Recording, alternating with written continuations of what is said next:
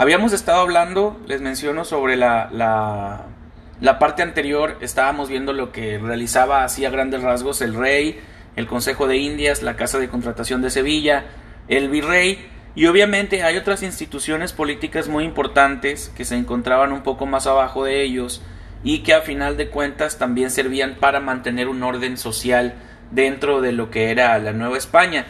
Tenemos las audiencias, que es el siguiente eh, ente político debajo del virrey, que nos dice que fue el máximo tribunal de la corona española en la Nueva España. Se crea el 13 de diciembre de 1527 y tenía su sede en la Ciudad de México. O sea, estaba aquí en, la Nueva España. ¿sí? La Ciudad de México hay que recordar que era la capital en su momento de la Nueva España. La Real Audiencia, como también se le conocía, era el único órgano de la época que tenía una función definida, la administración de justicia. Eso era lo único que hacían las audiencias, impartir justicia. Porque hay que recordar que, por ejemplo, el rey obviamente tiene muchos asuntos a su alrededor en los cuales enfocarse.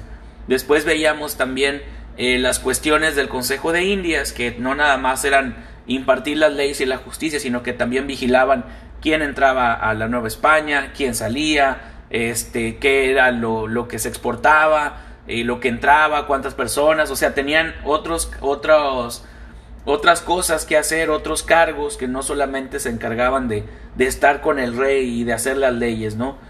Eh, la casa de contratación de Sevilla, que, no, que también no nada más se encargaba de, pues de ver quién, quién entraba a la Nueva España, quién salía, este, de administrar lo económico, de la eh, investigación en ultramar, de territorios eh, desconocidos.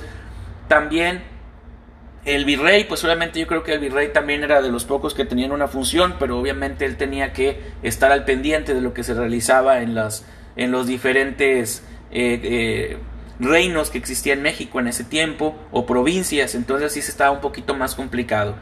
Las audiencias, les comento, a diferencia, ellos solamente se encargaban de impartir la justicia. Si tú violabas las reglas, violabas un decreto, eh, ellos eran los encargados de impartir la justicia, de decirte tu sentencia, este, inclusive a veces hasta alguna sentencia de muerte en caso de que así lo requiriera.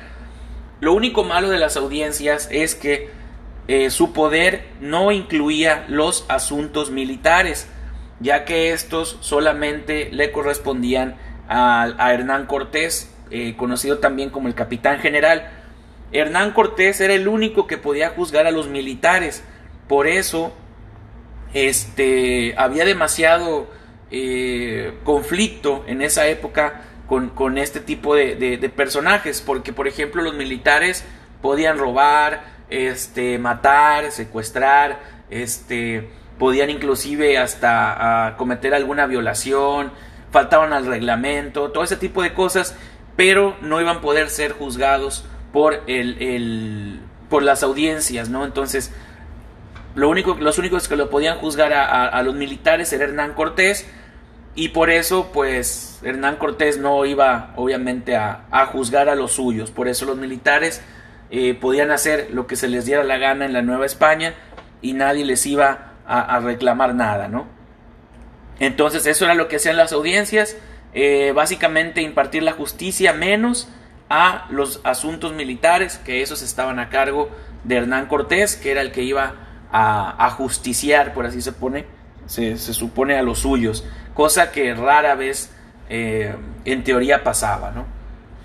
Otra institución también importante fue en su momento la Iglesia Católica.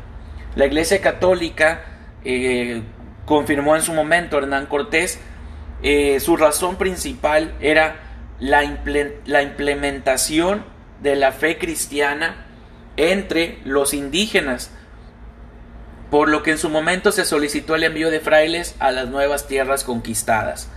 Aquí algo que quería España no solamente era conquistar territorios, sino tenían una ideología en la que ellos debían de ser los encargados de, de hacer que la religión católica creciera a nivel mundial o internacional.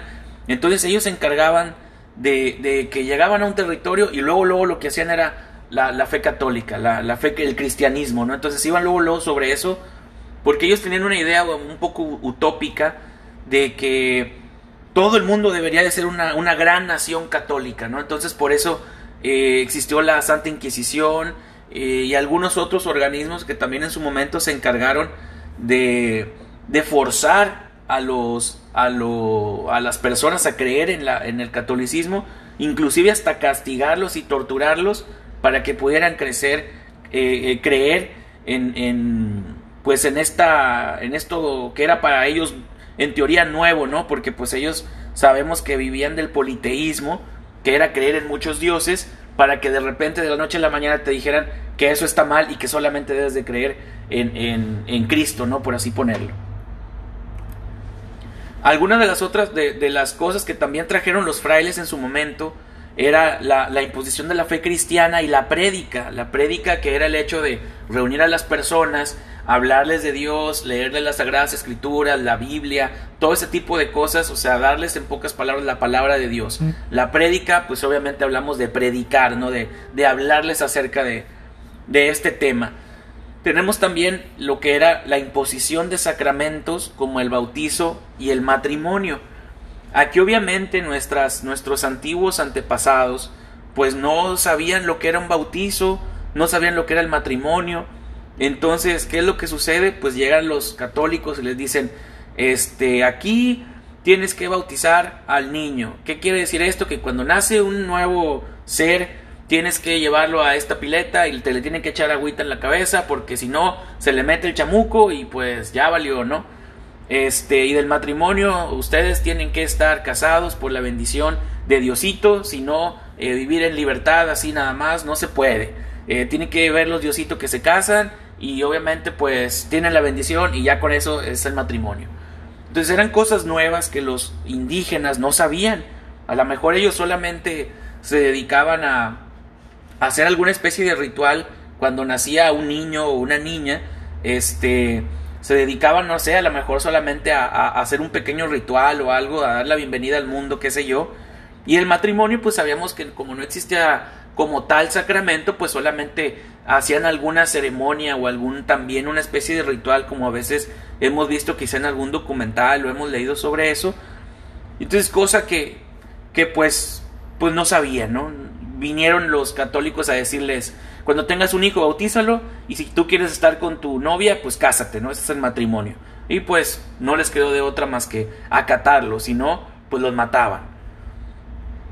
Eh, otra cosa que sucedió durante esa transición de la, de la, de la imposición del catolicismo y, y, las creencias eh, indígenas como tales fue que la iglesia, ¿sí? o los frailes, o quien fuera representante en ese tiempo de la iglesia católica, persiguieron a todos aquellos que seguían practicando el culto a los antiguos dioses. Es decir, nosotros sabemos que aquí en México nuestros antepasados eh, eran politeístas. ¿Qué quiere decir politeístas? Pues que creían en muchos dioses, ¿no? Y obviamente eh, nosotros teníamos dioses para todo. Teníamos desde el dios de la tierra, el de la lluvia, el del maíz, el, el del inframundo, del sol, de la luna. O sea, para todo teníamos dioses. Y a todos se les hacía una especie de ritual este, de, dependiendo de las cosas que necesitáramos, ¿no? Y entonces, pues, había personas que se negaban todavía a creer en la fe cristiana y se reunían, hacían pequeñas reuniones para dedicarle algún especie de tributito, algún este, una pequeña eh, un culto, ¿no? Digamos a Tlaloc, digamos a, la Coatlicue, algo, ¿no? Que tuvieran en ese tiempo los los los pobladores de, de México antiguo y entonces si los, si los católicos se daban cuenta que se estaban reuniendo para rendirle culto a una deidad que no era eh, pues Cristo, se enojaban, los perseguían, inclusive hasta los mataban y los ponían como ejemplo para que eh, los, las personas de aquel tiempo creyeran en que eso estaba mal y que debían de hacer lo que los españoles decían. Entonces por eso los mataban como, como ejemplo a seguir de que no deben de rezarle ya a sus antiguos dioses. Eh, vemos aquí también, tenemos una, una pequeña imagen que ustedes pueden ver en la cual los frailes se encargaban de bautizar a todos aquellos indígenas que pues no estaban bautizados, que pues eran todos, ¿no? La mayoría los, de las comunidades a donde llegaban. y ellos hacían unas filas enormes de indígenas. Eh, ahorita, por ejemplo, ustedes tienen, ven cuando van a la iglesia y ven, van a la, pileta del bautizo, eh, que es una, una pequeña, un redondita.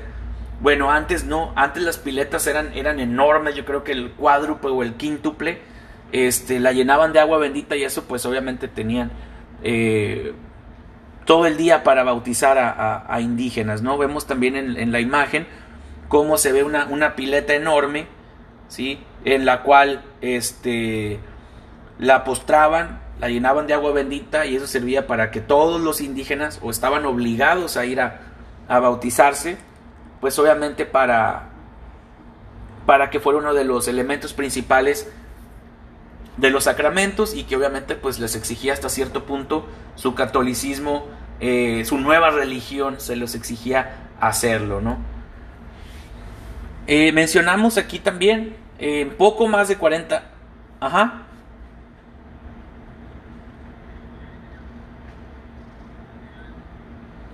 Eh, eso se dio más o menos en el año de los 1535, 1540 fue cuando empezó toda esa parte, ¿sí? Este, en poco, sí. Eh, mencionamos aquí también que en poco más de 40 años habían cambiado la mentalidad de millones de indígenas, quienes, convertidos al cristianismo, crearon la mayor nación católica de su tiempo. Entonces, imagínense que los mayas, los aztecas, los mexicas, este, tenían viviendo en el continente miles de años, ¿no? Miles, miles, miles de años. Y ellos ya tenían obviamente sus costumbres, sus tradiciones, este, su idioma, sus diferentes lenguas, ¿no? Y entonces eh, esto, obviamente su cultura, que era muy rica, eh, entonces llegan los españoles y los miles de años que ellos tardaron en formar una, una, cultura pues muy bonita, ¿no? Llegan los españoles y en solamente 40 años logran quitarles todo lo que tenían ellos de, de, cultura, de historia, ¿sí? Llegan a cambiarlo. Inclusive se enfocaron mucho también en las nuevas generaciones, que eran los niños. Este, a los niños casi casi crecieron hablando español, olvidaron sus raíces indígenas, este, comenzaron creyendo en, Cristo y obviamente estas nuevas generaciones se encargaron pues de, de llevar a cabo todo, todo, toda una nueva nación que perdió tradiciones, perdió lenguajes, perdió cultura, perdió creencias y entonces solamente 40 años tardaron los españoles en cambiar toda esta ideología de los indígenas al, pues hasta el mexicano actual, si así lo quieren ver, ¿no? Porque todavía en México tenemos muy, muy, muy arraigado el catolicismo desde aquellos años y pues poco tiempo fue lo que tardó los españoles en, quitarles toda esa, esa cultura a los, a los indígenas, ¿no? ¿Y qué vino a propiciar todo este tipo de cosas? Que los niños crecieran eh, hasta cierto punto sin una identidad, porque los niños eran indígenas, pero no conocían nada de su cultura anterior y los obligaron a creer una cuestión europea, una cuestión europea en la cual no pertenecían, pues porque no eran, no eran españoles europeos, literal. Entonces, ¿qué es lo que viene sucediendo? Que empezaron a, olvidar de dónde venían, empezaron a, quitarle eh, prestigio a todo lo que ellos tenían y comenzaron a apoyar lo de otras culturas cosa que lo vemos también actualmente ¿no? en la sociedad mexicana. Por eso surge mucho el término que se conoce como el malinchismo, el hecho de que pues lo mexicano no, mejor lo americano, lo europeo, sí, pero lo mexicano no porque hay como que como que fuchi. O espérate, porque pues, como quiera eres de aquí, ¿no? ¿Dónde queda tus raíces, lo que lo, lo que creciste con con todo tu, tu pasado hasta cierto punto? Entonces, eh, vino a traer este, este concepto que, que, hasta la fecha lo seguimos viendo en la sociedad actual y que todo eso parte desde, desde el crecimiento y el desarrollo de las culturas en, en, México de aquel tiempo, ¿no? Eh, comentamos también ya para cerrar un poco esa parte del catolicismo que tenemos todavía hasta la fecha, eh, siendo uno de los países que con mayor creencia católica a nivel internacional, eh, gracias a que por muchos años predominó en México y sigue siendo hasta cierto punto uno de los eh, países que más desarrollados, bueno, no tan desarrollados, pero sí más este eh, con más creyentes dentro de, la nación de la nación católica a nivel internacional, ¿no? Cerramos un poquito esa parte y nos vamos ahora a otro punto de, la política, de la política de la Nueva España, que eran los gobernadores. Los gobernadores siguen actuando de la misma manera o siguen haciendo para que no se me pierdan tanto, siguen siendo algo similar a lo que nosotros vemos en México, ¿no? Un gobernador de cada estado que eh, a final de cuentas le rinde, le rinde cuentas al presidente de la República. Anteriormente así era.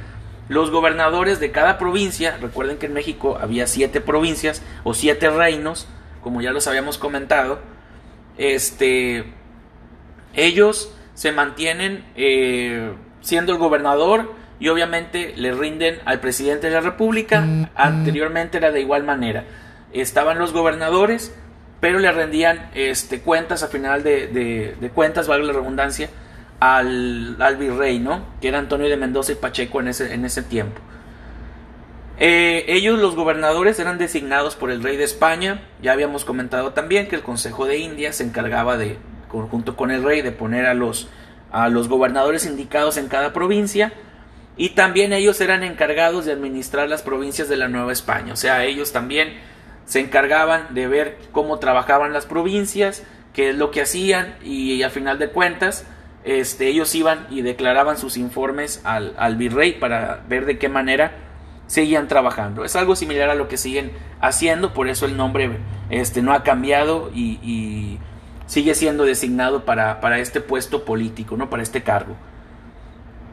Tenemos también el cabildo o ayuntamiento, igual, de igual manera que ahora lo tenemos. Cada gobernador dentro de, su estado y en ese tiempo dentro de su provincia tenía su cabildo. que eran los cabildos? Pues los cabildos son todos esos puestos que apoyan en diferentes sectores a que exista un orden social. Por ejemplo, está todo lo administrativo, todo lo económico, que eran los encargados de cobrar impuestos, de las rentas, de, recoger todo el dinero que se juntaba de los negocios, de compras y ventas y todo eso. Lo administrativo, que se enfocaba también en todo lo que era eh, el papeleo, este, a quién le cobraste impuestos, eh, dónde vive la gente, todo ese tipo de cosas. Y lo judicial que se encargaba principalmente de impartir la justicia, como actualmente existen todas estas secretarías a nivel estatal que apoyan eh, que son encargados de llevar a cabo las cuentas de las personas, los impuestos, las ganancias, las tesorerías, todo lo administrativo que es cuando vas a hacer un trámite, todo ese tipo de cosas. Y lo judicial, pues lo vemos también con nuestras autoridades, este, con los sistemas de justicia penitenciarios, todo ese tipo de cosas, sigue siendo parte importante del cabildo y esos eran los puestos más que nada de denominados así, ¿no? que eran los que apoyaban con estas acciones al gobernador y el gobernador se encargaba de que todo eso estuviera en orden, de que la sociedad se mantuviera también eh, en orden y enfocada en un fin social y luego ya después de ahí a rendir eh, cuentas al virrey, ¿no? Básicamente eso era el, el orden político de la Nueva España. Si lo vemos sigue siendo hasta cierto punto semejante en algunos cargos y en algunos puestos eh, también se sigue manejando de la misma manera. La única diferencia es que, pues anteriormente estábamos gobernados por España. Y ya hablamos también en su momento de los diferentes puestos que existen en, la política eh, de la Nueva España, ¿no? que fue el rey, Consejo de Indias, Casa de Contratación de Sevilla, hablamos del virrey, audiencias, Iglesia Católica, gobernadores y cabildos o ayuntamientos. Todas esas, esas Todas esas en conjunto forman el sistema político de la Nueva España y así es como anteriormente se manejaba todo lo, político que les comento nuevamente es algo similar a lo que estamos viviendo ahorita no varía mucho inclusive los puestos siguen siendo los mismos sigue habiendo gobernadores la iglesia sigue estando nada más que ahora pues ya es decisión propia este si crees o no crees o si tienes otra religión, adelante. Este, no hay un virrey, pero sí hay un eh, presidente de la República. Este, no hay unas audiencias, pero sí hay un tribunal de justicia, entonces sigue habiendo cabildos, sigue habiendo gobernadores, en esa parte todavía la política se sigue trabajando de alguna manera similar, si nada más lo tradujimos un poquito a, a lo que fue en la Nueva España.